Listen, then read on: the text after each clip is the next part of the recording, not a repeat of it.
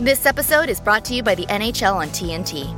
When it comes to hockey, the Stanley Cup playoffs are built different. Experience the intensity and insanity on the ice and off it. Starting May 5th on TNT and TBS. Get ready for seven game rounds of knockdowns, dragouts, pressure, and agony as teams go head to head without ever letting up. The Stanley Cup playoffs are known for more than just a few cracked ribs and black eyes. Pushing through pain is the name of the game. With so much edge of your seat action, you'll refuse to shave or change your sweater. Don't say we didn't warn you. Ready to feel the rush? Watch the Stanley Cup playoffs beginning May 5th on TNT and TBS.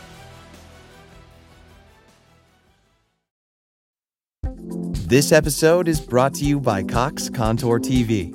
Find the entertainment you love with Contour TV and Contour Stream Player. Learn more at cox, cox.com slash contour. Good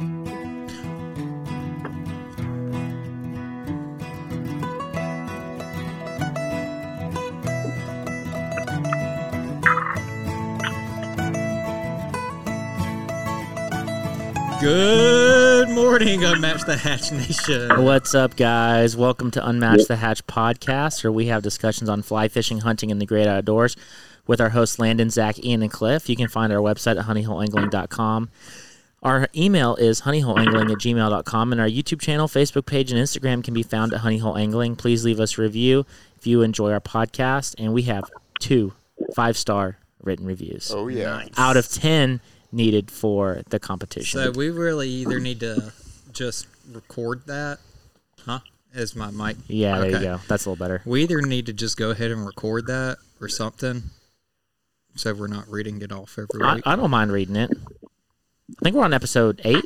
Yeah, we're on Eight eight. now. Oh, we have a shout out for Zach because it's his birthday. Yep. Happy birthday! Zach. Happy Zach. birthday, Zach! Thanks, everybody. Got a Happy birthday, wanna- buddy. Got a year older. Thanks, hey, guys. the Honey Hole Angling team, we pitched in and we bought you a Christmas gift. Oh my gosh, this is Merry Christmas. I know. Oh, I got the man, bag this special. is great, guys. And we had some fancy cake earlier. What? I did not have cake, mom. No way, guys. Oh man. Yeah. Yeah. Happy birthday, buddy. If you- Dude, crap! you I haven't seen that one yet. Thank yeah, you, it's guys. brand new. So uh, for you listeners out there, Zach is the first owner in San Antonio of No the way. new Orvis Pro LT vest. Thirty percent lighter than the original vest. this is sick, guys. Oh man, I this like is that one. awesome. Yeah. yeah, it's nice. Let me. s- Dude.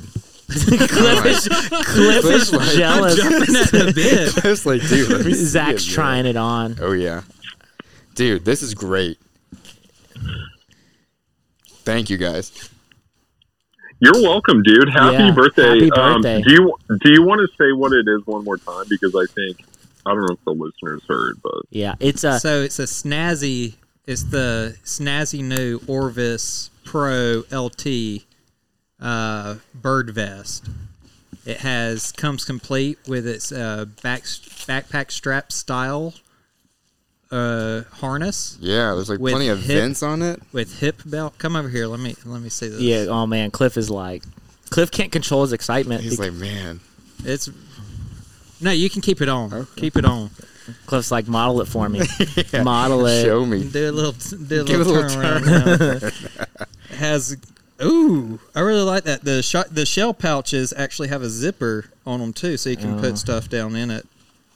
That's very nice. So you can put your ear pro down in there. Yeah, that's a great Texas vest too. Oh Yeah, yeah. it's it feels super lightweight. Yeah. Can this adjust forward and back?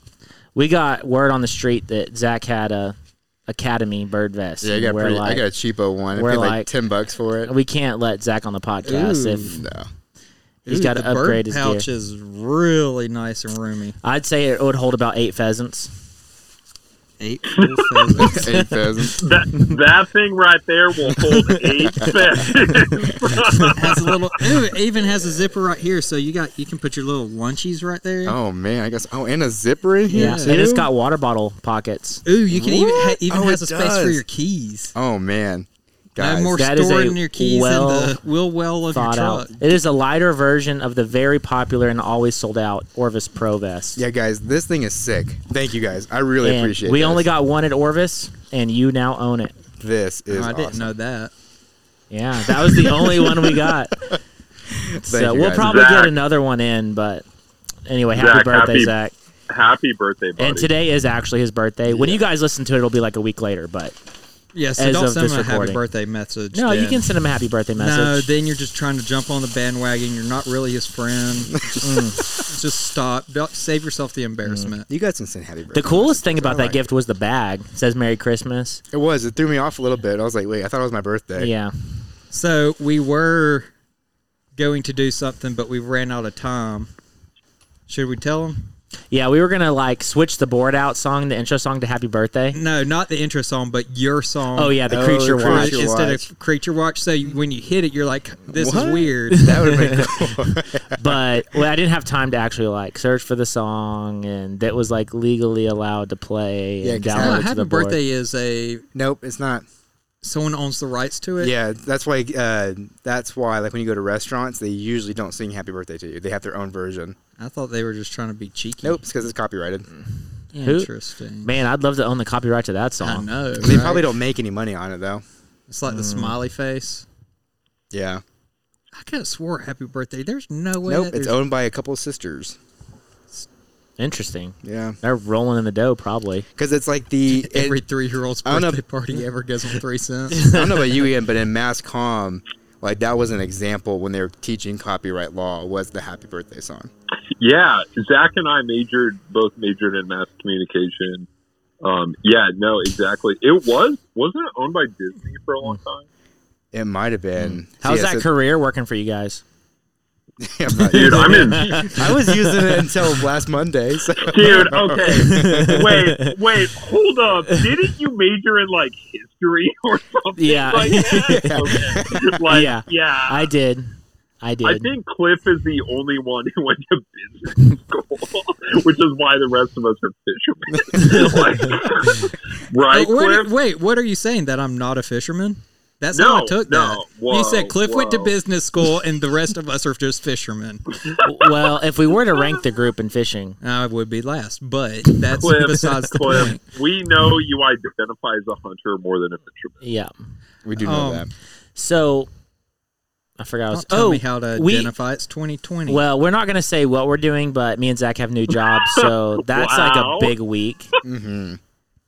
yeah. Two people have new jobs. Okay, so the questions for the week. The first question is Do you poo outdoors? Yes. Yes. Um, I've done it Um, once. wait, hold on. Uh, I think we should defer this to Mr. Cliff Coward. Am I the resident outdoor pooper? How many times have you pooped outdoors? I cannot count. I've Dude, I've pooped can't outside a lot count. too. Because I used to do guided backpacking trips. Yeah, I would That's say true. overall it would have to be between uh, Landon and I. I, I do have to give some like I have two funny outdoor pooping stories. So Oh, I have a few. the okay, so the first one, and these are both when I was doing guided backpacking trips. So the first one was um, we would use we used to for like we would take like high school kids, maybe middle school kids on backpacking trips. And what high school kid or middle school kid gets excited about pooping outside? None. And so they like try their hardest not to. And sometimes these trips are a week and they don't really like some kids try to hold it for a week. So we try things to like get them How do you excited hold about it for a week? I don't In probably not. Probably not successfully. no, no, no, no. Usually by like Day well, three or four. let me get to let me say my first story, and then I'll tell you my second story. I'll tell you how we get kids to poop outside. So the first thing is we try to get them outside by like ranking their outside pooping experience. So if anyone goes poop, they get to come back and they have to give it a star rating. So. Um, That was a five star dump yeah, yeah. there. So you- there's there there were five things you could get a star Oh for. my god! There were five things you could get a star for. So the first star Is would be if you found a good like seat or like a comfortable position to poop in. A two star would be uh, another star would earn you if you found like good wiping material that wasn't like poisonous, like soft. You know, you could clean yourself up good. The third star was uh, if you saw an animal while you were pooping, Made you could get a contact. you could get a third star. And the fourth star was specifically a bald eagle.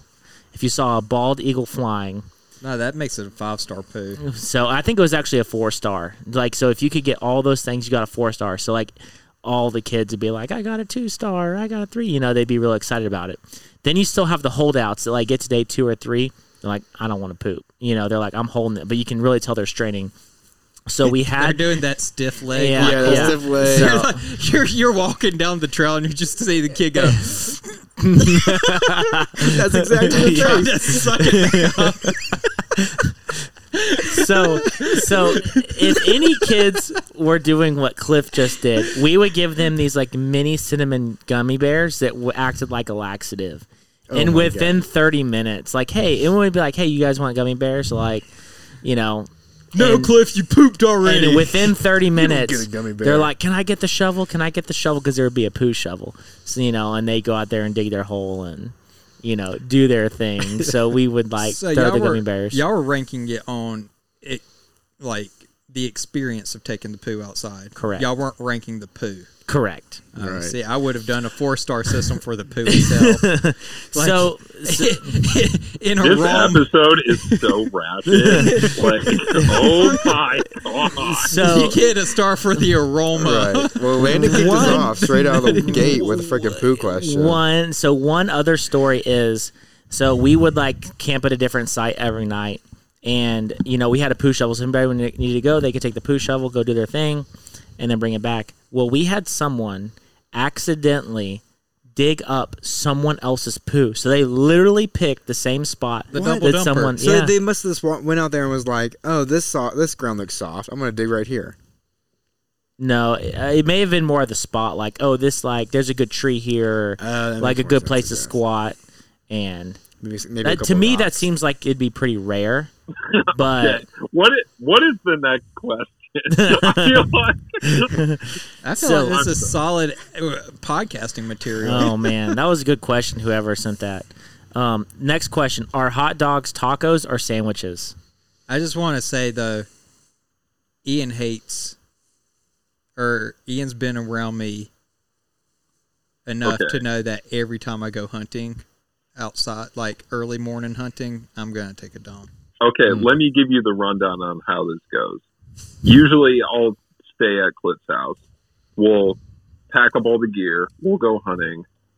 We'll stop for coffee. We'll stop for tacos. Cliff will put in a dip. And then we're about to shoot birds, and I'll be like, I have to go take a poop. like, consistently without fail. It's Do you practice leave? Do you practice leave no trace principles? Yeah, no, he's responsible about it, but typically it's about like 7:45 a.m. Like, boom, it just hits him like, I gotta, I'll That's be right. time. Do you take your gun with you and shoot at birds while you're? No, No, no, no. that's he's super safe. Oh, man. okay, okay. No, no, he's super safe. He'll like, you know, he'll, you know, clear the gun, put it down, and then be like, "I'll be back in ten minutes." and then, yeah, it's fine, but it just happens without fail. It's like seven I'm also equal opportunity pooper. So what does like, that mean? Even on nice ranches, I'll still go, and in the Yeah. backwoods. Cliff mm. doesn't. Everywhere you Cliff doesn't Everywhere. mind if we're on public land or if we're on a five-star gold ranch.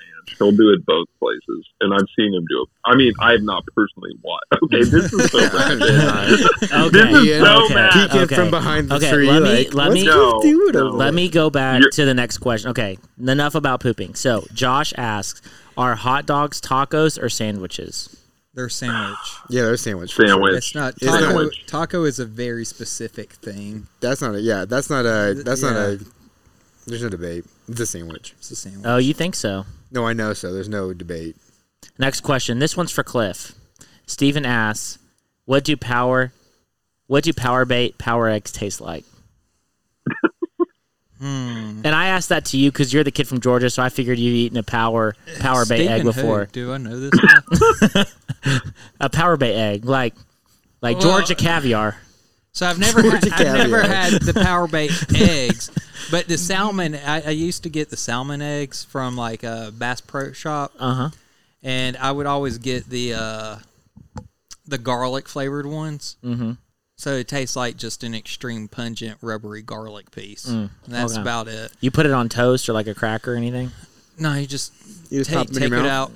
Yeah, Yeah, pop with it in your spoon? mouth. Yeah, put By it the spoonful. put put it in your lip like uh like sunflower seeds. you just suck the juices off and spit them off down the river. And see, the glory thing about it is, then you're just chumming the water. Then you're Uh, next question is weirdest fish caught, and I'll go first. It's not a weird fish, but I caught it and I had no idea what it was. Like right after I moved to Austin, I went fishing on the Pedernales, and I caught a freshwater drum. But mm. I had no idea what it was. Like I was awestruck. Like I went down the list of fish species I knew, and I was like, "This is Dude, I was with you when that happened. You were, yeah. Ian was with me. That's right, Dude, and we were We were both staring at it like- the hell we is were like, this? what did I catch out of this river? And then I went like, you know, I asked someone that would definitely know, and they're like, oh, that's like a Gaspergoo or a freshwater drum. But I just remember being like catching a fish and having no idea what it was. See, I had that same question once when I wet waded the San Antonio River. like, what am I catching right now? The Yeah. Plecostomus. What am I catching? um, but I don't know if I've caught like any weird fish. I know that time I was surprised. One time I caught a smallmouth buffalo, and I thought it was a carp. Yeah. and all my carp friends like really gave it to me because I didn't know the difference between a smallmouth buffalo and a common carp. I think I've caught a just a largemouth bass, but he had like his spine Oh, part I of it was like divot like or like it was like he had like something bit him at some point like in his back third on his spine but then it healed but so he just ended up with like this huge like divot bite mark along his back. It was pretty crazy. And i would say creek chubs or i guess they're called horny head chubs in like the smoky mountains and stuff they're just gross because like they don't have any slime on their body and it's just like skin. Mm. Like when you when you take the hook out of their mouth, it's just like grabbing skin. It's disgusting. You also caught a finless trout once. Oh yeah, but a lot of those trout on the Guad, for whatever reason, I think in the transportation, or maybe just because they're all hatchery fish, Mm-hmm. like somehow they just lose their limbs. They do because most of the tanks are like concrete, and they'll they, rub s- up against them. Mm-hmm. they pack it so full and stuff, and then they just don't have room, and they'll rub up Yeah. against That makes sense. You know, so for yeah, sure. because I, I see him every now and then. They'll be missing a fin or something. Yeah. Uh, my weirdest one. It's not really a weird fish, but um, I'd still say cichlid. yeah, like a Rio just- Grande. Yeah, Yeah. they're all the bumps and stuff on I them. was it's with just you. weird. Yeah, Yours was like had extra like bumpy. it was like infected. Oh yeah. they have that like the on the side They of got them. They like have a disease. yeah. Yeah. Ian, what about you? Dude, I caught a catfish, a blue channel cat in Barton Creek, on the part of Barton Creek on the fly. And it's not like that it was the weirdest fish, but it was like the weirdest, like, tug. You know? Like, I Mm. caught this and I was like convinced that I was stuck on a rock. And then it kept going all the way down. And Yeah, it 'cause was they just just hugged the floor. Mhm. yeah, they just hugged the bottom, and I'm like, "What the heck?" And I'm and it, I it wasn't a foul hook, like it sucked up a woolly bugger. Mhm. That was weird. Besides that, um, I've caught a I've caught like a ton of turtles, dude. Like Have you really? Yeah, I've I see, caught I've- yeah. I've like never more hooked a than turtle. five Cynthia, times. Like more than when she- five times. Yeah. She caught a Go ahead. turtle. Really? Is that when you called me about what Yeah. turtles were legal to keep? Yeah, You were gonna make like turtle soup. yeah. Yeah. What turtles are legal to keep. Just There's a list. yeah. Oh, okay. so yeah. not just let's vegetable. just let's just leave it at that because. yeah. And I'm still even after it, still not 100 percent sure. yeah. Uh, Um, I just it was all catch and release, but even like sea turtles. yeah, You can keep sea turtles. Don't keep sea turtles. no. That's that's, That's a the wrong joke. information we should put out there. Well, it's the same point. Like here, here's the thing: what you keep, you really need to be careful about because you don't want to poach or hurt a species. Yeah. But what you catch isn't always up to you. Like I've caught a sea turtle on the fly, and I let it go, and I was like, "What the heck was this? Like a baby one? Like we were fishing the jetties, man, and Yeah. we hooked a turtle, and like we thought, you know, I had no idea what it was, but we let it go. I mean, it, you know, when you're reeling it in, hold on, yeah, the jetties are a gamble, right? You could Mhm. catch a tarpon, you could catch a you know whatever. Same Sorry, thing I'm with the talking surf. Too much. You know, you never know what you're going to catch. Yeah, because you're just kind of blindly casting out there. you have a good idea of like, I have a high likelihood of catching this, right. but you could end up hooking a shark Yeah, That's true. that's what I'm saying. It's Yeah. like or a Wait, stingray. sometimes there's a huge difference between like you know keeping something that you shouldn't and blind casting into the surf Mm-hmm. or off the jetties and accidentally hooking like a turtle. Oh yeah, you can't like that. control what you Yeah. what you hook into Exactly. sometimes. You have no idea. Yeah. yeah, I caught up. I've caught some plecostomus. yeah, those are weird. Yeah, Have you really? fish. Yeah. Aren't- Those are weird. and They're invasive, right? Yeah, the San Antonio River or the Riverwalk is full of them. Yeah. Ladyfish is another weird one that I've caught. Ladyfish are weird. yeah, They they're super fun though. Yeah, they are. People kind of poo poo on ladyfish. No, they're man. The, when I was at the coast last time, I hooked into that one. That was like the strongest fight I think I've ever felt. Was they'll that lady. peel line. Yeah, and it's they crazy. Jump they and jump, and Yeah, they call them the Shake. poor man's tarpon. One Yeah. man's tarpon. Yeah. So, all right. Um, so before we move into our segments, I have one. Hey, Ian, you know that article you wrote? Um, let me pull it up. The grounded one, the short Yeah. one. You know, I thought that was really good. Uh, Cliff and Zach, have y'all read that one? No, not yet. me neither. I'm actually. It's really short, so I'm going to read it on air. Um, if you guys want to take a look at it, it's uh, it's on our website under blog. It's our most recent post, you guys. But it's just kind of like um, I think like I I really appreciated it. It was kind of like with everything going on crazy. I think it's a good read, and so to save all the listeners the time, I'm just going to go ahead and read it on air. Are you cool with that, Ian? Of course, man. Okay. All right. So this one's called Grounded. Interesting times are the only words I found to describe the raging tire fire that is 2020. The election is only throwing gasoline on it. Along with COVID, Africa had a locust plague. China was mailing weird seeds to people, and the economy is facing years of recovery. It's easy to feel afraid, worried, nervous, apathetic, or just pissed off at all the change. However, during these times, it's important to focus on what doesn't change the feeling of a fish taking a fly, connecting with a wild dove mid flight, watching your bird dog sprint to retrieve it like they're fleeing California for Texas, watching the orange sky sunset from the tailgate of your pickup with good friends after a long day of field. The quiet stillness of the drive home on an old country road that makes every worry feel far, far away. Focus on those things. Be safe, be smart. We'll see you all out there soon. Dude, Ian, that's great. Yeah. I get chills. I get chills reading it. Yeah, that was awesome. Super inspirational. So, if you guys want to find more uh, awesome articles written by Ian and also Cliff is contributing to Yeah, uh, so, to some of our articles, you guys can go check out our blog. Me and Zach haven't contributed because our contribution currently is the YouTube channel. So, Yes. you guys can check that out as and well. And also learning new trades. yes, and also learning new trades. so, Well, you guys make videos, man, and that's like, you know, that's awesome. I yeah, but I I, don't can't think I even know so, how to. yeah, but I don't Ian, think I even know how to make. now Go it's now it's your and my time to make videos.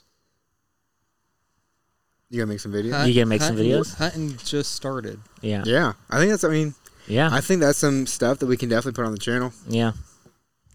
So, all right. Uh, with that being said, we will move into our regular segments. Zach's on the board, so he's going to pick who's up first. Hmm. Let's see. Oh no. Okay, we're gonna go and do this again now. That's pretty neat. That's pretty neat. Neat things in nature. Ian, what do you got for us this week? So this has actually been floating on a bunch of. uh Wait, did we just do that like on a gamble? I felt like I was supposed to go later. No, uh, Zach's on the board, and we've decided that Dealer's choice. dealer's choice, basically. There will be no order. Um, hold on, let me pull it up. I wasn't sorry. I wasn't like fully prepared to like go. Here we could do this again. Let's Yeah. see. Can we skip me Yeah. for one second? Yeah, Yeah. yeah. Here we go. Okay, what's it gonna be now? Myth. Wolves are dangerous to humans. Fact. You have a better chance of being hit by a meteorite than eaten by a wolf. Except if you wake up naked in the woods. I think the actual correct one. Let me let's see what this sound is because I think this is the one I picked to change for Cliff's. Like Gary the No Trash Cougar says, give a lobbage, throw out your garbage. Spread the word. Don't be a turd. There you go. All right, so yeah, I'll I'll go. Um, let me get to where I can read this. All right, Whoa, that sounded like a lawnmower firing up. It was like, whoa, whoa, whoa, whoa. tip the tongues, the teeth, the lips. This is such a ratchet episode. I apologize to all. We're so all so scattered. Oh man, that's great. There's energy though. It's Yeah. something about we're electric. Yeah. Or electric. That's things are true, there is changing. a lot Life's of- moving. Ian's about to get a dog. There's lots of things happening. It's crazy. I think we're all just Gosh, exhausted. man. Yeah, probably. All right, so I pulled from uh, for today's. I pulled from the uh, United States Fish and Wildlife Department. Uh, an article entitled "Secretary Bernhardt announces historic expansion of hunting and fishing opportunities on public lands." So I see this headline and I'm like, "Ooh, What does that mean? ooh, what's going on?" How Cliff's we getting expanding it? Uh, the subtitle is New Hunting and Fishing Opportunities Across 2.3 Million Acres at 138 National Wildlife Refuges, refuges and nine national fish hatcheries. This article came out August 18th, 2020. Sweet. So uh, it's actually a pretty long article. I'm going to say that. So I kind of cut it down into the the main highlights that I saw. Um, so if this piques your interest and you want to get into the nitty gritty details, head on over to the National Fish and Wildlife uh, webpage, and I think it's under news, and then it should come up. All right, so continuing on Trump's uh, the Trump administration's unprecedented efforts to increase recreational access on public lands, United States Secretary of the Interior David L. Bernhardt announced today, meaning August 18th, 2020, the Shiawassee National Wildlife Refuge, the historic opening and expansion of over 500 and or 850 hunting and fishing opportunities across more than 2.3 million acres at 147 national wildlife refuges and national fish hatcheries. The rule is the single largest expansion of hunting and fishing opportunities by the United States uh, Fish and Wildlife Service uh, in history. The rule continues an effort from last year's rule towards ref- revising refuge hunting and fishing regulations so that so they more clearly match the state regulations in which the refuge is located. Whenever refuge regulations depart from state regulations for safety and or conservation capabilities reasons, the extra regulations are as consistent as possible across the refuge in the given state. Interior worked closely with the states during the rule uh, making process. America's sportsmen and women uh, generated nearly $1 billion in excise taxes last year, supporting critical state conservation programs. These funds were generated by excise tax collections on hunting and shooting, hunting, shooting, and fishing equipment and boat fuel that was uh, distributed to all 50 states and, and U.S. territories by the service. To date, the service has distributed more than uh, 22.9 billion uh, in. Sorry, um, mine went blank. Uh, 20, 22.9 billion for state conservation and recreation projects. The recipient state uh, wildlife agencies have matched these funds with approximately 7.6 billion throughout the years, primarily through hunting and fishing license revenue. In addition to excise taxes collected from these activities, hunting, fishing, and other outdoor activities contributed more than 156 billion in economic activity in communities across the United States in 2016 according to the most recent national survey of fishing and hunting and fishing hunting and wildlife associated recreation. More than 1.1 million Americans 40% of the US population population aged 16 and older pursue wildlife related recreation including hunting and fishing There are 70 national fish hatcheries visited by more than 1 million people every year. Hatcheries offer opportunities for viewing the operations and learning about fish, as well as activities such as fishing, hunting, hiking, sightseeing, nature study, bird watching, and photography. The National Wildlife Refuge System is an unparalleled network of 568 national wildlife refuges and 38 wetlands management districts. There is a national wildlife refuge within an hour's drive of most major metropolitan areas. The wildlife re- the refuge system receives more than 59 million annual visits. National wildlife refuge, refuges uh, provide vital habitat for thousands of species and across uh, species and access to world-class recreation from fishing, hunting, and paddling to nature watching, photography, and environmental education. That's awesome. Yeah. That's awesome. Oh yeah. What? you ripped it up. What? Cliff just ripped it up. What are your thoughts on that, Cliff? Well, now I wish I didn't rip it up. Well, no, Didn't you I- read it. Didn't wish I didn't. Um, He's trying to piece it together. well, I ripped it up because that's me signifying that I'm done. Dude, Cliff is all about power moves. Power move. My segment's over. I read my article. hey Cliff, we have some follow up questions. Yeah. Oh Uh, man. Um, so what I think about it, I, I think it just puts in uh, kind of perspective, and it, I think it's kind of a, a milestone to show like what as a country uh, we're kind of working towards, and uh, why it's important to keep these national wildlife refu- uh, refuge systems, WMAs.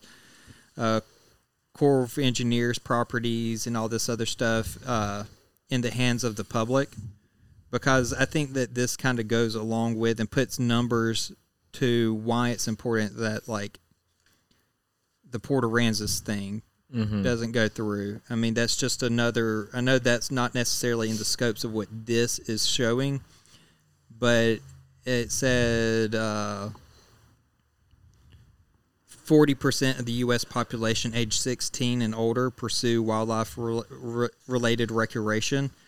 And I mean, that's across the entire United States, which we have. How many? What's the population of the United States now? 360 million? 360, 360 million, roughly? Yeah. So, what is forty percent of that? What? It's like a hundred and what? 140 million? It says the U.S. is 300. Yeah, between. Yeah, 330 million ish. Oh, okay. So you take that. And- I don't know. They don't. They don't really know because a lot of people have kids. well, and that was also based off the last. Um, yeah, which 10 which was ago. 2006. Was it 10 years ago? It said No, it could be it could be 360 right now. Zach's right. Like they don't. Yeah. Yeah. when they do the census, Oh, the census is every oh, 10 years. That's oh, when we get s- I an see what you're saying. idea, and then we kind of estimate. from Right. Exactly. So, the, I mean, while we see populations of hunters, and I'm speaking of hunters as a hunter, you see hunting license sales dwindling. Uh, it's a segment of the population that sl- they claim is slowly dying, and I, I do think that that might be the case. But we also have other areas that are picking up, such as fishing, and it's all part of like the heritage of like just being a human being. Mm-hmm. Yeah. I mean, we all come from hunters and gatherers mm-hmm. at some Right. point. Like, not hunting is a relatively new idea. right. Yeah. In fact, you could claim that eating meat and hunting it is what gave us the ability to grow the brains that we Oh have. no, no, that's I mean because- that's a scientific fact. Yeah, Yeah. the our brains grew because we were able to. First off, we were able to hunt meat, and then second, we were able to cook it with fire. Right. Both And- of those things led to us actually being smart. Mm-hmm. I I get that people some people don't like hunting, but I'm like, your animals that live in your house, dogs and cats, hunt. Like, you know, they may be used to you feeding them, but if they go wild, they will hunt things. Yeah, my Yeah. dog eats My- birds. Like, exactly. That's a Well, fact. cat- I'm not a cat guy, but people's cats like will Well, kill in- anything. In Australia, Like- they have a real bad problem with cats killing off native populations of like wild birds. Yep. Yeah, no, I heard in the Yeah. U.S. that cats kill like close to. Well, feral cats right now are a huge problem because they're killing off uh, rodent like huge rodent populations Yeah. and Well, I, I thought I heard somewhere that uh, you know house cats in the U.S. kill like a Yeah. billion birds per Yeah, year no, in I the just I just pulled this up. Cats kill 2.4 billion birds Yeah. every year. yeah. yeah, that's crazy. But it, I mean, this article it shows there's outdoor pursuits account for 156 billion in ec- economic activity. So if you take away the land that or water in the case of the Port Aransas, where this happens in Port Aransas, as we stated two podcasts ago, is a big place. If you saltwater fish in Texas, you're going to Port Aransas at some point in that career. Like that's was tarpon capital USA mm-hmm. for the longest time.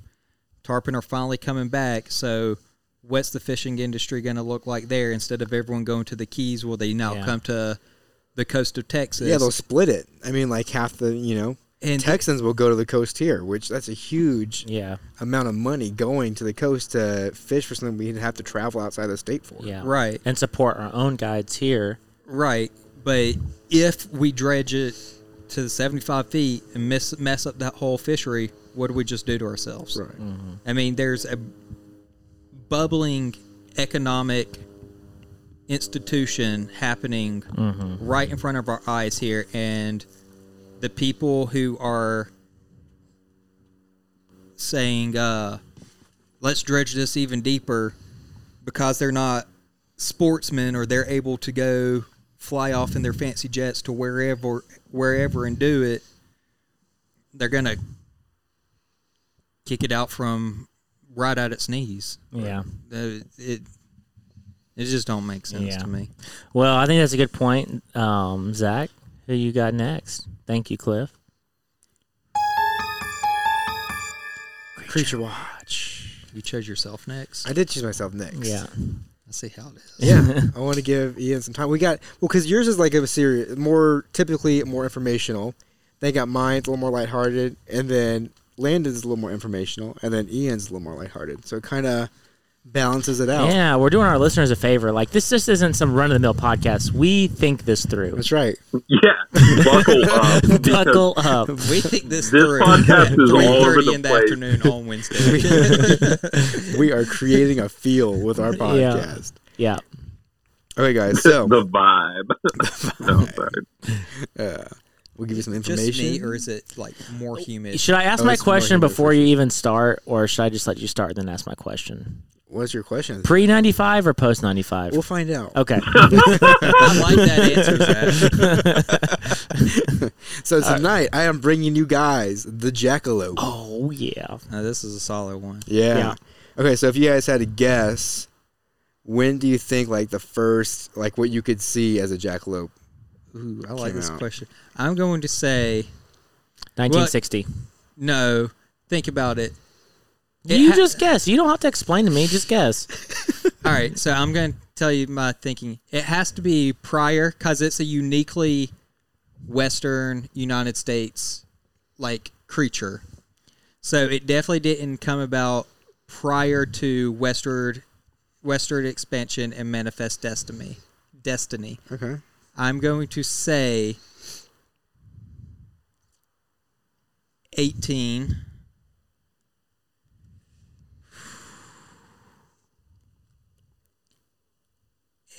Eighteen You're really giving us a lot of thought, Cliff. I know. He's like. Yeah, he's- because like I'm just gonna give you the century. I'm not gonna give Cliff, you that. we want to know the date. month. Oh, you don't have so a the actual date? and the year. I'm going to I say have I have other dates, but for the earliest one that we can see, I just have a time frame. Okay. I'm going to say February 29th, 1883. That was a leap year. Oh man. no. All right, Ian. What do you think? You know, I'm gonna say 1920. Okay, well, you guys are all wrong. So right after Who World was War One. closest? Dang. I guess technically by default you, Boom! but it was the Is that thirteenth because it's, thirteenth century. Oh, yeah. You weren't really close, Cliff. Oh, you were yeah, the closest, Close. Yeah, but that was close. Yeah. really the dude, yeah. 13th century? There are paintings of rabbits with horns back into the thirteenth century. so Sweet. wait, wait, is that the 1400s? Uh, no, other way. So it's the 1200s. 12, Yeah. 1200. Twelve hundreds. I always get that confused. I always remember 'cause- interesting. Yeah. Um. dang. So pre 1995. Yeah. pretty- So, so think like, so like 1200s, like Genghis Khan was still ravaging people in the early part of the 1200s. yeah, and he was doing it with a jackalope Yeah. on his shoulder Honestly, He- knowing him, He probably. sent hordes of jackalopes. to the front. He died in like 12, like early 12. Yeah. Oh my god. it's just launching them across the border, Dang. the Right. wall, the Man, I learned something Wall today. Right. So, for those you don't know, a jackalope is a jackrabbit that has the horns of a deer, a deer. But smaller. It's like a Much spike. smaller. It's like, well, it's like body size. You know what I mean? Like Yeah. Appropriate to their size. appropriate to their Take size. the antlers of a spike and put it on a rabbit. You got a jackalope. But they're they- not Yeah, they're not just spikes. They have. Uh, They have like never I've saw seen I've full personally seen like six point jackalopes. Yeah. Getting bull. So they came about though. Y'all want to see my eight point jackalope? Um, So that one needs another year. Let it grow. let it go, let it grow. Do they velvet? Or But they- no. if it's an Did- antler, it'd have to velvet. right? Yeah, because only. Well, but then again, it's a jackalope. But don't an- antelopes? antelopes don't don't drop velvet. drop their Yeah, they just keep growing. It's an antelope's an antler or a horn. I don't know. But anyways, so in the 1930s, though, the jackalope popularity skyrocketed because of dang a- Ian, that's all you, buddy. right, you were pretty much there because a man named Douglas Herrick and his brother were just out. There are a couple of hunters. They're out having a good time, and they find a dead rabbit, and the rabbit happens to die right next to a antler shed. And so at first they're thinking like, "Oh my gosh, we found this jackalope. They're real." All right. They go up to pick it up, and next thing you know, it's just a rabbit next to an antler. So they get this idea: let's taxidermy this rabbit with this antler on it and sell it to people. Mm. So they were skilled in taxidermy and able to pull this off, and they sold it to a hotel in Douglas, Wyoming. Is that still is that uh, still there? It is Ooh, right. Cliff, So- can you find the picture?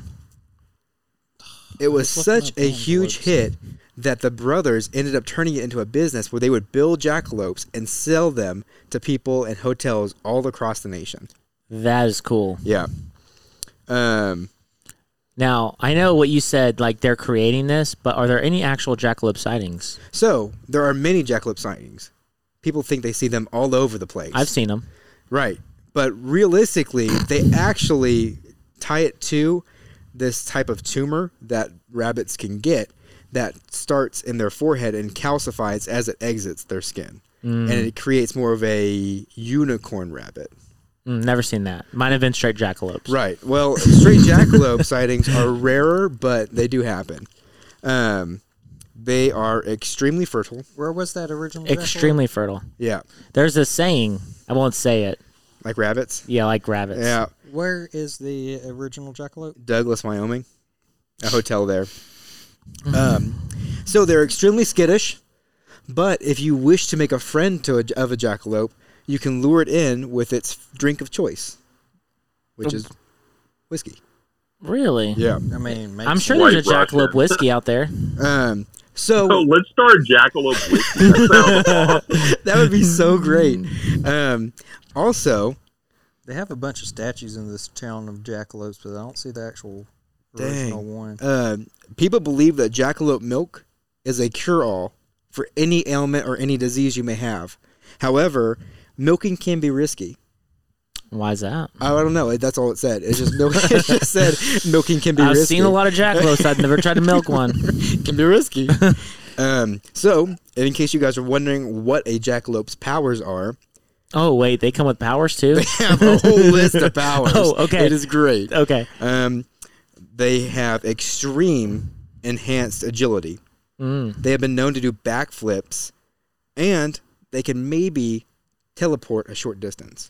We don't know; they're so fast, Oh, Okay. but they can they can only explain it with teleportation. Mhm. They're So like the- definitely use a shotgun, is what you're saying. right? Yeah, so you get it on both sides of the teleport. What are the Texas regulations on jackalopes? Ooh, six horn, six points. I mean, Six te- points. technically, it's invasive. It's an alien species. it would be. Pull I- your I mic don't up a little bit, Cliff. Well, see, I was trying to stop it from breathing into it, but I think someone else is breathing into them hard too. Probably Um, me. I'm breathing hard too. So, well, you know, it would have to have, it would definitely have inside spread less than 13 inches. So if you take the deer route, it's not going to be illegal. And you can't follow its ears You can't follow its ears. because they just go straight up. Correct. I would say it would probably fall underneath the rabbit, the same laws as the rabbits, and So those much are any rabbit. Open yeah, season. open season Yeah. all year round. That's how I'd say so too. So they have a few more Whack 'em powers. and stack them, boys. right? If you They- can shoot them, but they can teleport. they can teleport. Uh, they also have enhanced bite power. They have enhanced dexterity. They can individually move each muscle. hmm They have heightened hearing. They can hear pitches that no other mammal on Earth can hear. Hmm. Uh, they can jump and they land on all fours, always. Cats, like cats. Yeah, but even more so than cats. They always land on all fours. Okay. They have an enhanced sense of smell. They have enhanced speed. They have enhanced stealth abilities. See the teleporting. Mm-hmm. and they can use their horns to gore people. And oh no, the craziest one is they have voice manipulation. So they can sound like other animals or people, or they can sing as they wish. Ooh, what do they sing? Like You know that song that you sent us earlier?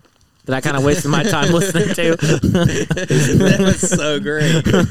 They. I listened to it with Donna because you said, "Stop what you're doing right now and listen to this," and we were like, "What are we listening to?" Did you listen to it, Zach? no, that's a little fast. Oh, you need to listen to it. Stop what you're doing right now. listen to it. I really had hoped that Zach just was in the middle of a lesson plan. It was like sorry, like- sorry guys. Like Two plus two equals. Hold on. uh, but sidebar, back to the antelopes. According to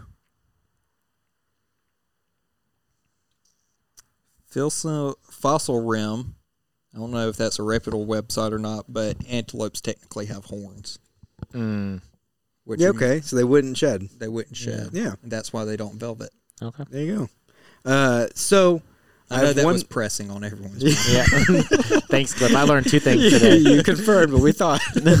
um, we have there's one more fact, and that is the jackalope's weakness.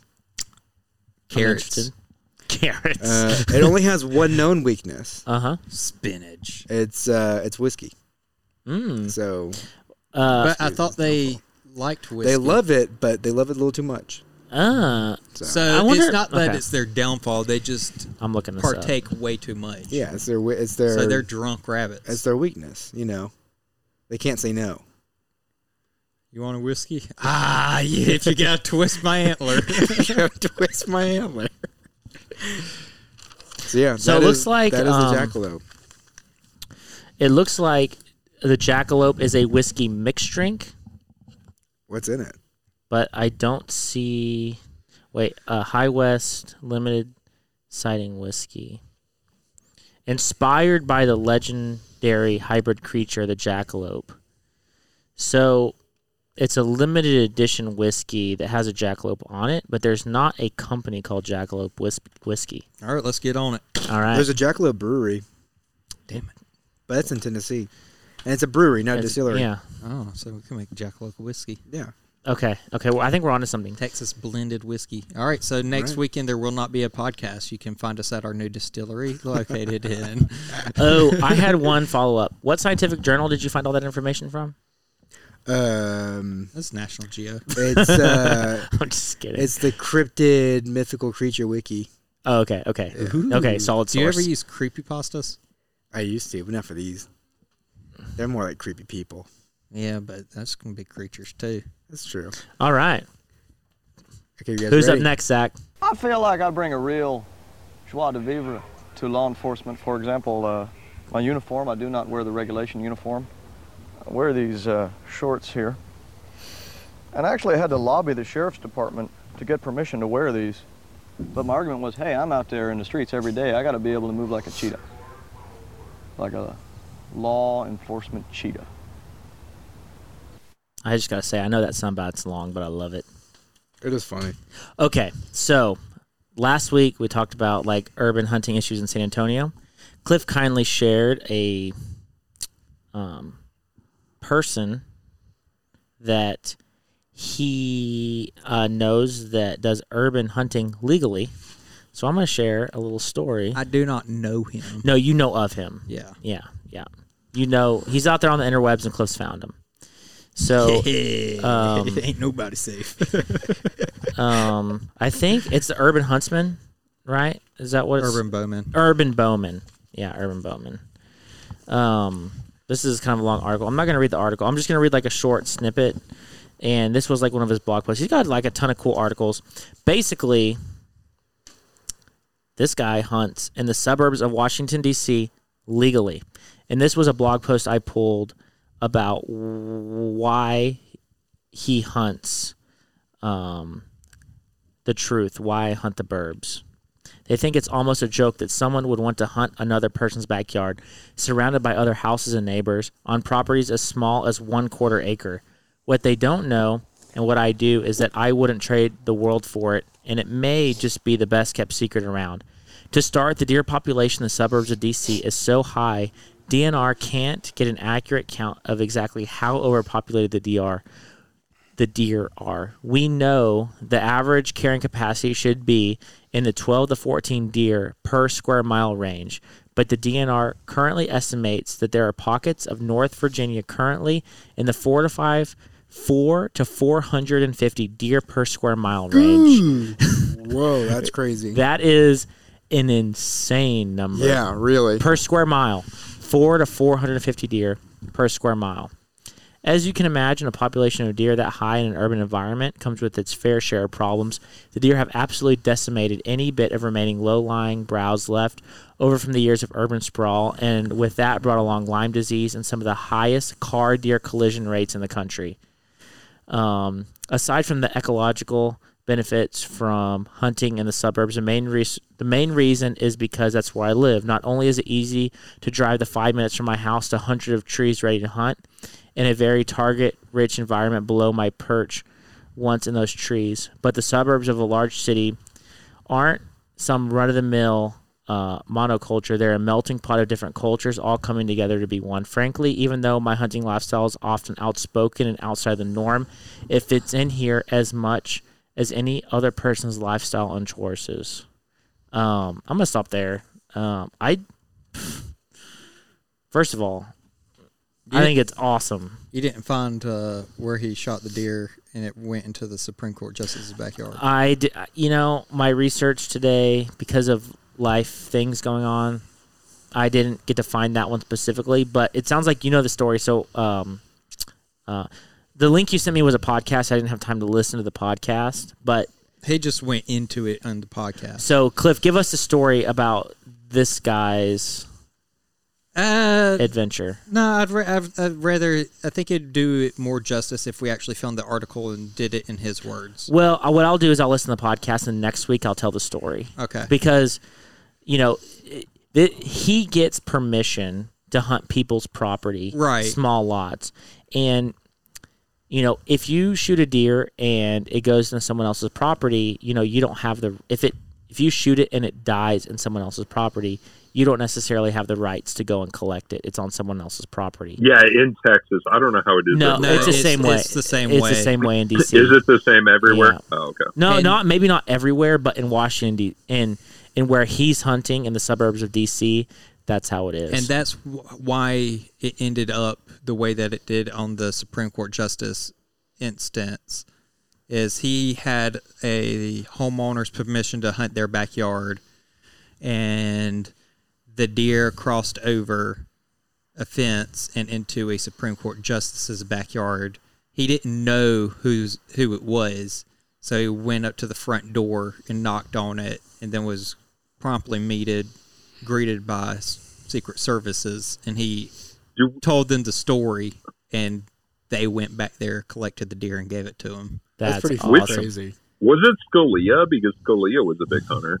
Now, I don't know which one it was. I don't think he gave the the name. Yeah, I probably wanted to keep it Scalia would have been like, "Good job, buddy." Everyone else would have been like, Can I get that backstrap? "Yeah, no." Well, he he, died on a hunting trip. That, I- that's a whole other conversation. But yeah, I think it just proves that like ethical urban hunting can be done. And I do think I think I saw something this was after I moved to Texas where you can even hunt inside the perimeter of Atlanta for using archery as well. I haven't confirmed that, so don't quote me and don't go out there and be like, "Oh, I'm going to go hunt." Because Cliff said so. Well, Yeah. it's people's own responsibility to know the rules and Right. regulations. Yeah. But um, I know here in San Antonio, we have what's called missile laws, so you can't even technically practice with your bow in your own backyard without it being somewhat taboo and technically illegal because anything that's being launched, like an arrow from a bow, is considered a missile under this law. What about a slingshot? Well, A, in the state of Texas, it's not recognized as a means of take. Gotcha. at all. So you can't even go to national refuge or anything like that and Shoot a jackalope with a slingshot. right, much less squirrels because that's what I was looking at it for. But excuse me. It's gonna turn your nose up. Um, but I think like it proves that it can be done with the right set of laws and circumstances. I'm not saying that San Antonio needs to make it like willy nilly free game, like, oh, it's hunting season. Let's all go to McAllister Park and hunt. I think what they should do is open up these areas for draw tags and hunt the parks with tags. And what will happen is you kill off part of the population within these parks, and those gaps are going to be filled in by other deer moving into it because they're rich areas for habitation. yeah. The deer around here aren't choosing to live in neighborhoods. That's just where they go. That's just where they go because everything else is so competitive for them. Mm-hmm. So they go to where the competition is a little bit less. Yeah. And so they end up in these neighborhoods and eating people's gardens and stuff. And that's Flowers. Really, that's really McKenna's had some flowers eaten by. oh, deer. really? Yeah. and that's really where the uh, the issue ends up. That and then just number of deer in the road that get hit by cars. Um, I know the way that the urban bowman like justifies it, like when he's talking to landowners, is like, "Hey, you got a deer problem." Most of them are like, "Yeah, the dang thing ate my begonias or hydrangeas." Can you stuff." even name a flower? rose? There you go. You got it. okay. Okay. but You they're passed. Like, they're like, you ate it ate this such and such my prize flower, and so it's like, yeah, go ahead and kill them. hmm But uh, I think urban hunting would be a great idea, and I'd I'd love to partake in it. Mm-hmm. Oh yeah, there's an opportunity. I cool. wouldn't I wouldn't poop outside. Maybe that should be. Maybe we should like go to a city council meeting and pitch it. Maybe We'll we'll we'll table that. We'll we'll talk about it. think about it. You just up in the tree stand. It's hot because it's early season, early archery season still in Texas. It's still hitting about 95 degrees. You're just up there in your camos, stuff. And then you just yell down, Hey, McKenna, bring me a lemonade, please. Oh. Can you um, just imagine like somebody taking their dog for a walk or like having a little garage sale and then like like deer goes down because somebody just knocked it with an arrow. Kids start Like, screaming. Yeah, it would have to be in yeah, a park, kids you start know, screaming. Yeah, I people start running. and they'd have to close the park. But I think like McAllister Park, Phil Hardberger, and some of these other parks are big enough that they can close off five acres at a time Mm-hmm. and just have like all right, we got two hang, two hunters on this five acres. Mm-hmm. It's yours. Outside this five acres, you cannot hunt because the rest of the park is still open. Yeah. Yeah. Yeah. You know, to be honest with you, my parents live in a rural neighborhood, right? So everyone has a few acres, and they have deer all over the place. And I'm like, like, Like 450 I- per I square mile. That number No. is crazy. Yeah. no, but like, I just think about how many. Here's the argument that I would make for urban hunting: How many deer cause car accidents? Like, Four. they not only damage your car, but you usually maim or kill the deer because deer love to jump in front of oh, moving Oh, cars. I've got a good story. And you know what I mean? So it's like if we could cut that down a little bit using safe hunting techniques, what's the big deal? yeah. All right. It's time to move on, Ian. Are you ready? Yeah, mostly, yeah. Okay. That's pretty neat. That was pretty neat. Neat things in nature with Ian. What's up, guys? Um, Ian and Coco. this is that. No, I don't want no. Um, By the way, So- we are starting a GoFundMe page, Honey Hole Angling GoFundMe page to get Ian a dog. The dog is named Coco. This episode is brought to you by Cox Contour TV. Sometimes it's hard to decide what to watch, but Cox Contour TV helps make that decision easier. Enjoy live TV, on demand programs, DVR recordings, and music all in one place. And only with the sound of your voice with the Contour voice remote. Plus, catch the golf and basketball action you've been waiting for on the Contour Sports app. Learn more at Cox, cox.com slash contour. How do you explain the unexplainable? That warmth that fills you up from the inside out? Does it come from the air, the sea, the sun, the people? Or is it something that can't be put into words? Because Aruba is more than a beautiful island, it's a feeling that brings out a happier, sunnier you. That's the Aruba effect. Plan your next visit at aruba.com.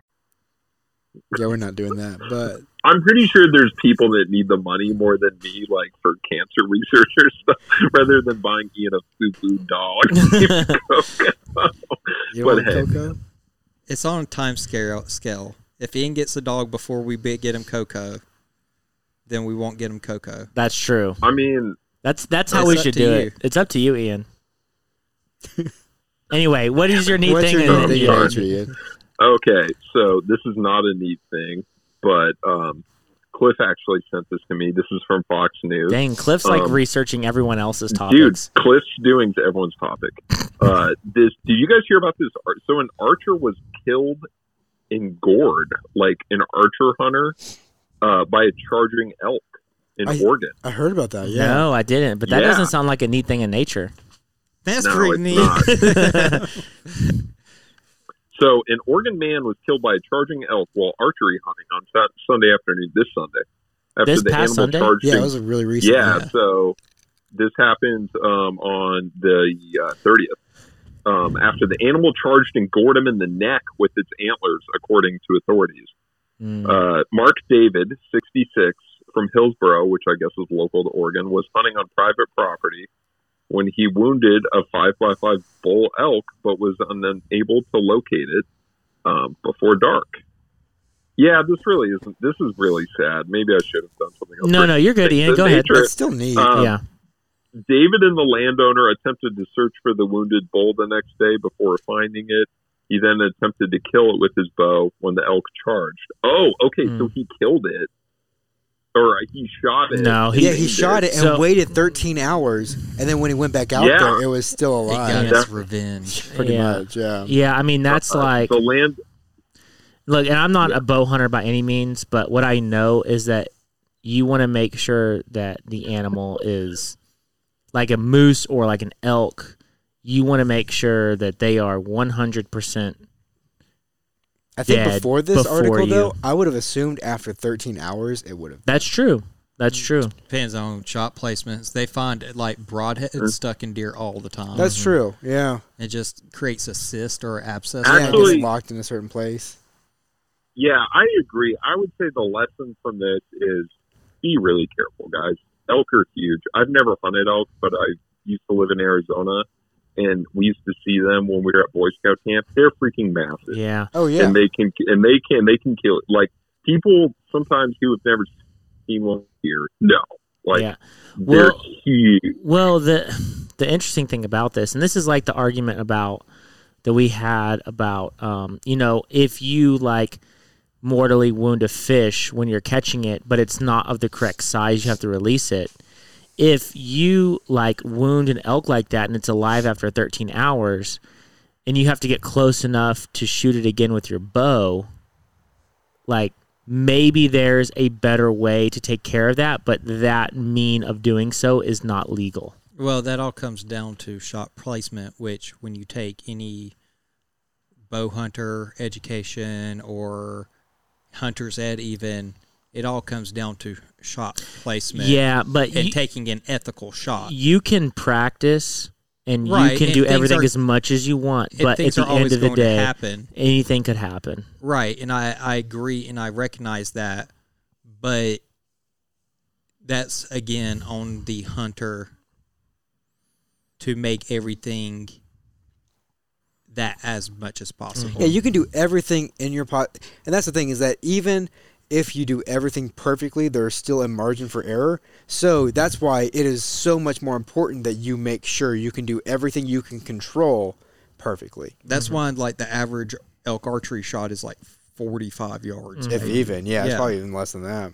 Like you're not shooting these long distances because of that. Yeah. Another reason is like it just takes so long for the arrow to get there, and then there is things called like sh- they jump the string, and what it is is they hear that twitch of the string hitting the string stopper, and they drop, and then they just what they do is they drop their front shoulders and then just pop up, and then will jump off from it, and it can cause either a gut shot sometimes Mhm. Depending on where they neck. or it can be a shoulder shot or it just clean just misses them Mhm. i'm not saying that what this hunter did or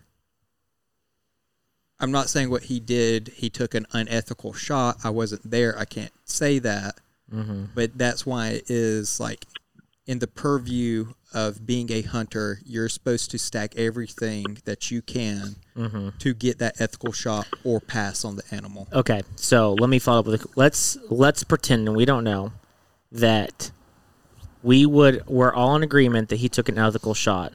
He finds a wounded elk 13 hours later. How would you proceed?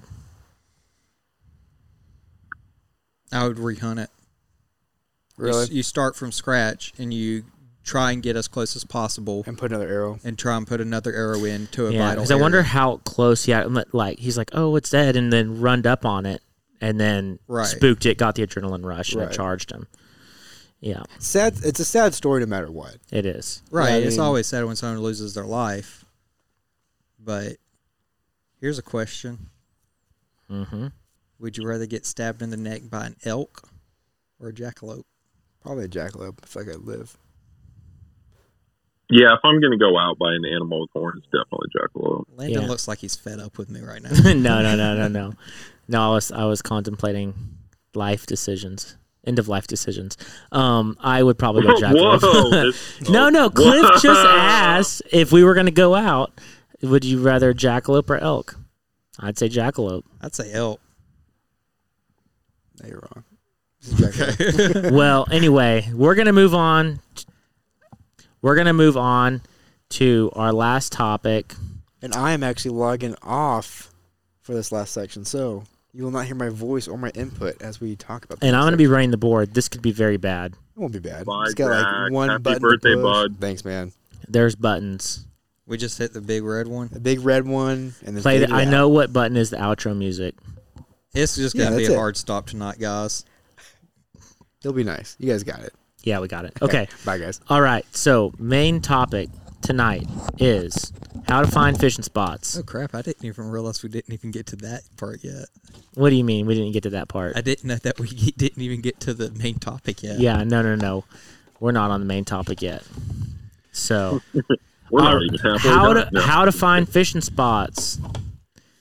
So, step one after our conversation from last week, you can go to a fly shop and ask whoever's working there where they can go fishing. No, you ask for their favorite fishing spot. Yeah, you ask for their favorite fishing spot, and they will give you their least favorite fishing spot. So it is a fishing spot, but it is not probably the best fishing spot. Could you ask them for their least favorite fishing spot and then give you their favorite fishing spot?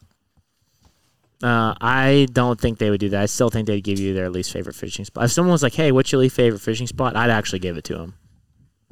Really? Yeah, they asked specifically for it.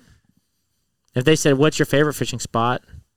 and I I I'd give them like, I like to fish this river. Like I'd be very broad about my answer, unless I took them fishing. I got you. So, Ooh, toot, toot, toot. Cliff, please don't press random buttons on the board. I'm not pressing random buttons. oh gosh, we lost Zach, and it's going downhill. Okay, uh, Cliff, you have any tips on finding fishing spots? Oh. I would say my best advice without having to ask somebody is uh, what I always do is I start out uh, just going on uh, like Google Earth Mhm. and zooming in like the area that I'm at and then expanding from there and looking for major bodies of water. Mhm. Um, I also suggest as a prelimin- preliminary is go to the state's uh, Parks and Wildlife Mhm. website, and that will normally give you a good area too. Yeah, and those the parks and wildlife websites, they'll give you areas that are stocked too. So if you want to like go places where you know they're stocking fish, they'll usually give like stocking schedules. So you know they'll usually post those spots on the te- on the uh, Parks and Wildlife website. I know Texas Parks and Wildlife also does like lease agreements with in certain areas for like landowners, and um, uh, you can find like leased areas where you can like access the river. Um, so, Gotcha. Ian, what do you think, man? Yeah, I think um, I think there's a lot of state parks. So I think besides state parks, man, um, in fly shops, you know, get on Google and try and find like a local fishing club. You know, um, if you are fly fishing and you're after trout, Trout Unlimited is a good place to start. Um, I would say get connected with just local folks who will take you out. Um, you know, I would say definitely when you're starting, if, if you just want to go fishing, if you're just like, hey, I have a fly rod, I just bought one, I want to go fishing, definitely Texas Parks and Wildlife. Uh, if you live in Texas, Department of Natural Resources, if you live in another state, they've done a lot of the heavy lifting for you, right? A lot of the best areas to hunt and fish, the state already knows about and they're willing to tell you about. Um, there's that. I would try and get if you're looking for like smaller secret spots, streams, honey holes. I would hit up a club and try and meet people. Um, uh, email them, you know, things like that. Um, sometimes, at least in our state, you can get access to private land that way, um, which can be really good or really bad depending on the situation. So. I I kind of take it as it really depends on like what your level of uh, interest or what your level of uh, like being in the state Experience. or the area. Uh, Yeah. To me, I would say like it's easy to find like your local neighborhood pond or something. So if you're just trying to, if you just move to an area and you're just trying to get out there, then hit that up first. If you're looking for those more nitty gritty spots, go to your local fly shop and ask the guys where they would go. And then as you gather this information, if it's a river source, then you're going to learn like other spots along the way getting there. And then if you're looking for like that spot that's just your own that you want to check out, then that's when I would pull out like uh, the Google Earth or OnX or something like that to search for those Yeah. deeper deeper in their spots. Yeah, I would, and I don't, you know, I don't know what Ian said because I had to step away for a second, but Um, I I heard like local clubs, so I would like reinforce that. But also, if you just immerse yourself in the local community in general, if you have one, I mean, major metropolitan areas are more than likely going to have some kind of community you can join, whether that's a local Trout Unlimited chapter, your local club, your local fly shop is going to have classes. There's going to be river cleanups. There's going to be the fly fishing film tour. There's going to be the Yeti film tour. I mean, these are all. There's going to be like a fly fishing expo. These are all things that I know like happen in Central Texas. You can go to those things. Uh, you can meet a lot of other great people there you can make plans to fish with somebody and you know that's going to turn out to like hey where do you like to fish where do you like to fish you're going to learn a lot of info um, Yeah. and people are if you go to like an expo you know people are going to be there giving presentations on areas that they like to fish or rivers that they like to fish and so i've gone to local clubs giving presentations on like fishing the llano river and you know you're going to learn a lot of information places you can fish how to fish the river better and so i just say like if you just in general immerse yourself in the fly fishing community in your area um I think it goes without Yeah, man. saying. You got to put yourself out there too. Like, Correct.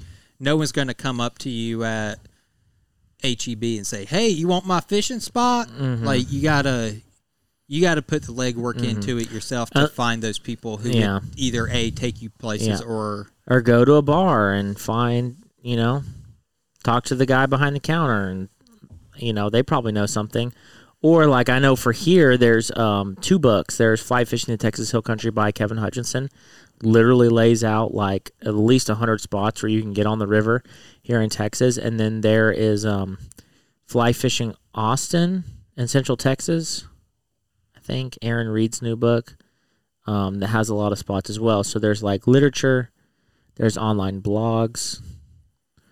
Um, there's there's a lot of information out there. You have to do just a very little amount of work to get in on there. And you know, part of the fun too for me is finding new spots. Like, um, I mean, I know both you guys know I made a YouTube video about my carpole that dried up. Mhm. Um, where I'd go carp fishing. I know for a fact I'm the was the only fish guy fishing that spot because I went on Google Maps. I found some creeks. They looked pretty carpy, and I went out there one day and found tons of carp. Unfortunately, that hole's dried up now, so I got to go back to the drawing board. But you know, I know that those fish were there, and because I put in the work, I went to check it out. And if you find a spot that's just yours, you know, you're going to cherish it because I never told anybody about that spot. I maybe took like one or two people there, but I wasn't like, you know, giving my carp spot. That that was my carp spot. I worked hard for it, and you're gonna find the the the same spots for yourself, and then you're also going to like find a love for an area because you found a spot, and you're not gonna want to give it away, and you're gonna understand why people don't give their their honey holes away. Yep, it's a whole process. Um. Yeah, and like this is a little bit about my story. When I started, I knew I didn't know one single person who fly fish at all, like personally. And I walked in, and this kind of goes back to our previous conversation. I walked in um, to a local fly shop here, and they were really cool. And they were like, "What are you looking for?" And I was like, "I just want to Idaho. I want to buy a rod. I want to buy an outfit. What do I need to do?" And I budgeted some money and they knew I was going to spend money. And I probably talked. It was a slow day. I probably talked to them for forty five minutes. I bought a rod, bought flies, bought gear. I was like, hook me up, and they gave me three great spots to fish, and um, that was the beginning of the journey. Yeah. So you know, if if you're serious about it and you can afford it, and if if you can't afford it, it's okay. I had to save up for a while. You know, like I, it wasn't like I just instantly had the money. I was I didn't have much money at the time, and I still don't. But I did. I was I had to save up, but I did. And you know, it's like if you're really interested and passionate about it, people will help you. They Yeah. really will help you. Yeah, for sure. Absolutely. A hundred percent agree, Ian. I mean, in I don't really know what else to say. I kind of gave like a quick rundown on, and Ian gave a good description of like you look for major bodies of water and look for creeks and stuff that Ian feed in. didn't give uh, that. No, Cliff did. I thought I said Cliff. You said Ian. Oh, Gives so- him all the credit. Damn. Sorry, Cliff. Just Uh, like when I posted that article and you put his picture up. Oh wow, you're still. Somebody's got to take better pictures. That's all I'm saying. It's because I'm the one always doing something. Anyway, um, All right. so you know, like Cliff said, find a major body of water, follow that body of water, know your state laws and regulations on you know how you can access different types of water in Texas. You can the waterways are public, the riverbed is public on navigable streams, and you can you know be in the water and go as far up or downstream as you want, but you can't access the water through someone's private property. So you have to find these public places to get on the water. But then when you're on the water, you can go miles upstream, miles downstream, and you're not technically trespassing. There's people that might argue with you about that, but you're not trespassing. Um, and so you need to know, and all states are different. I know Colorado is different. There's some areas where you can't even drop an anchor because if something is touching the ground, you know, you're technically trespassing. I know that's the same way, and, I've had to deal with that in Wyoming before. Um, but just know what the state laws that you're fishing are, and then go from go from there. Mm-hmm. Yeah, and don't be. I would say this: hunting and fishing can be really intimidating when you first start, Mhm. especially if you didn't grow up doing it. And I did not really grow up doing it. And people will help you. Yeah. Just be cool. Just be willing to learn. Just be friendly. Mm-hmm. Be humble. Um, and I people will humble. take you. Humble, yeah. Yeah, I think humble They- being humble is the number one key to Yeah. success when starting out in it. No, and and just all the way through Yeah. it because when I'm when I was at the store, people come in and they act like they know more or all this other stuff. And granted, a lot of them probably They may they may do, yeah. but it doesn't mean that I don't know what I'm talking about. Mm-hmm. So don't eh, like don't sit there and belittle other people or try to m- inflate yourself or your ego and act like you're Mm-hmm. hot shot because you've been doing it and you've learned how to double haul. Just know like it's an it's a hobby for all of us. None of us Yes. are making true money fly fishing or hunting.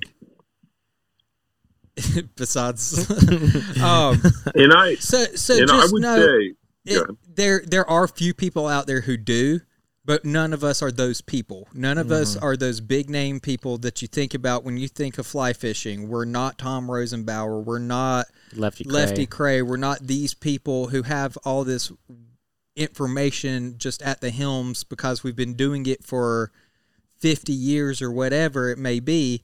But we all we all do bring something unique to it. With- mm-hmm. Like Landon said in I guess it was two podcasts ago or so, we all come with our own set of expertise. Just because you choose to fish one way versus the other guy who chooses to fish another way does not make him right, you wrong, you right, him wrong in any sense of the word.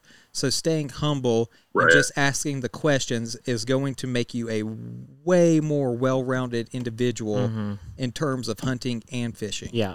And it's going to get you And a lot say- more invites out on and water. you're gonna learn more. I will say this: if you want to fish the same stretch of water or the same river all the time, that's fine. Maybe it's close to your house. You know, if you want to fish poppers, that's great. You can go have fun. That's not wrong. Like Cliff just said, there's no right or wrong. But if you want to learn and you want to find new places, then you have to try. Maybe be open to trying new techniques and or going to new waters, and you're gonna learn like really quickly you know, just spending time out there, you're going to learn a lot more about fly fishing. You're going to have more mental notes you can draw to. And maybe if you fish the Guadalupe River for bass, maybe if you go to the Pedernales River and bass fish, you're going to be better on the Guadalupe because you have now have more information. Well, you know, you're going to have something to draw from. Well, maybe this fly you tried on the Pedernales worked really well, so now it's a new opportunity on the Guad um, or the water's different, so you can learn a new technique, or what? Like it just it just opens up. It just opens up your world. I would say too, if you're if you're hanging out with people and you ask them to take you fishing and they're rude to you and you do it humbly, find other people to go Mm-hmm. because that ego does exist in this sport and in this industry, and we're not going to pretend it doesn't. But if you just be humble and just say, "Hey, would you mind showing me some things, or you teach me?" And if they're like, "No, you don't know what you're doing. You're a noob," ditch those Yeah, people yeah. because I've seen that happen. Your and best go find te- people. Yeah, Your best teacher is going people. to be the person who wants to actually take an interest in teaching you, Mm-hmm. and they also become your friends. And those are the ones that are way more fun to fish with. And then you start a podcast with them. Yes. Yeah, that's Yeah. that, that That's that's, the order of things. Yeah. Um, uh, I will also say, like, I've gotten a lot of really good information from wise older fishermen because you know I met them at clubs. You know, and you know maybe someone's older and they can't get out and fish as much, but they want to share what they've learned over the years. And if you approach them humbly and say, "Hey, I don't know how to do this. Can you help me with this?" or "I don't know about this," I've had a lot of people um, you know, share their fishing wisdom with me because, you know, you take that humble approach and they have so much good information. Um, this is going to be out on a limb. There are a ton of older guys, and by older I mean 50 plus, who like to fly fish, and they would love to go fishing with you. Mhm. Maybe they don't have kids, you know, maybe they don't see their kids that much, Or their I've kids met just so aren't many- into it. or their kids aren't into it. I've met so many cool, like dad like figures who fish too. mhm. Yeah. Like, and you know, and learn from older people. Yeah. And And, shout out to Reel Recovery because they have so many. sorry, I'm not calling Reel Recovery old, but it fly fishing historically, you know, was not a young man's game. We'll put it that way. yeah, and I'll say, um, uh, what's the saying? Um, Teach a man to knowledge, knowledge is learning from your own mistakes. Wisdom is learning from other people's mistakes. Yep. Yeah, Yeah. So if you can find someone that's made a lot of fly fishing mistakes and they you know they take you under their wing, you're going to accelerate that much faster because you're able to learn from what they have done uh, good and bad. I'll give you a I'll give you a great example, and then I'll be quiet. When I I got invited to go on a saltwater trip to the South Pacific by my coworker's um, husband, who By South was- Pacific, Ian means Christmas Island. I mean, yeah, I just don't. It sounds arrogant to talk about it all the time, but I got invited, and I am pretty much the same age as his daughter. Um, you know, and I got invited by him, and like before we went, he they live in a pretty nice area, and he was like, "Hey, I, you know, let's do some practice." You know, I had never really fished salt before. I had fished it some, but like he invited me. They have a place down the coast, and he would invite me to do that. And he, honestly, looking back, he was just looking for a buddy to fish with. You know what I mean? Mm-hmm. And so, you know, I was probably 27 at the time. I'm 31, if anyone's wondering. And I think he was, you know, 54. And so I learned a ton from him. And, um, you know, so maybe you have an uncle or uh, maybe you're fortunate. You have a father who likes to do it. but adopt an uncle. Adopt an uncle. Yeah. Yeah. And so there's, there's just, you know, that, that was impactful in my life. So Yeah. that's all I'm saying is like, just find a mentor. That's what Mhm. we're trying to say is find a mentor. They will help you. And I it- still don't know that much. Landon's kind of my you go mentor as to far a- as trout goes. if you go to a mentor and you humbly say, "Hey, I need help. I don't know what I'm doing," they're going to help you. If you go to a They guy on the you, river yeah. and say, "Hey, I don't know what I'm doing," they're to, "Hey, what flies are working?" Like if people come and ask me questions, I'm always open to to uh, helping them out. So, I think we're to end on that. We're right at time. Um guys, I mean, thank y'all for listening. You guys have any closing remarks, Cliff or Ian? I think you're just trying to get us off because I'm starting to play with the board a little You are bit. playing with the board. It's making me nervous. You're pushing buttons. I don't know how it's what I'm going to have to do in like post when I'm editing to like correct potential issues. So all I did was I turned off the mics to the channels that we're not using. That's the only buttons I've mashed. And then what I was doing was I was playing with my gain because I noticed as you were speaking, and I'm noticing as I'm speaking, your mic is picking up what I'm saying, and my mic was picking up what you were saying. So I was trying to tinker with that. Oh, I I didn't gotcha. mess with anything. I was just trying to make editing a Mm-hmm. little bit easy. Yeah. Yeah. No, yeah, I don't have any closing remarks besides just get out there and fish and hunt, Yeah. and just have a have a good time too. Don't overthink it. Just have fun. Mm-hmm. It's supposed to be a chill, fun activity, you know, and just kick back with some buddies and Yeah. just go out and hunt fish. That's all I got to say. Yeah. Wise words to end on. All right, guys. We'll see y'all on the next episode.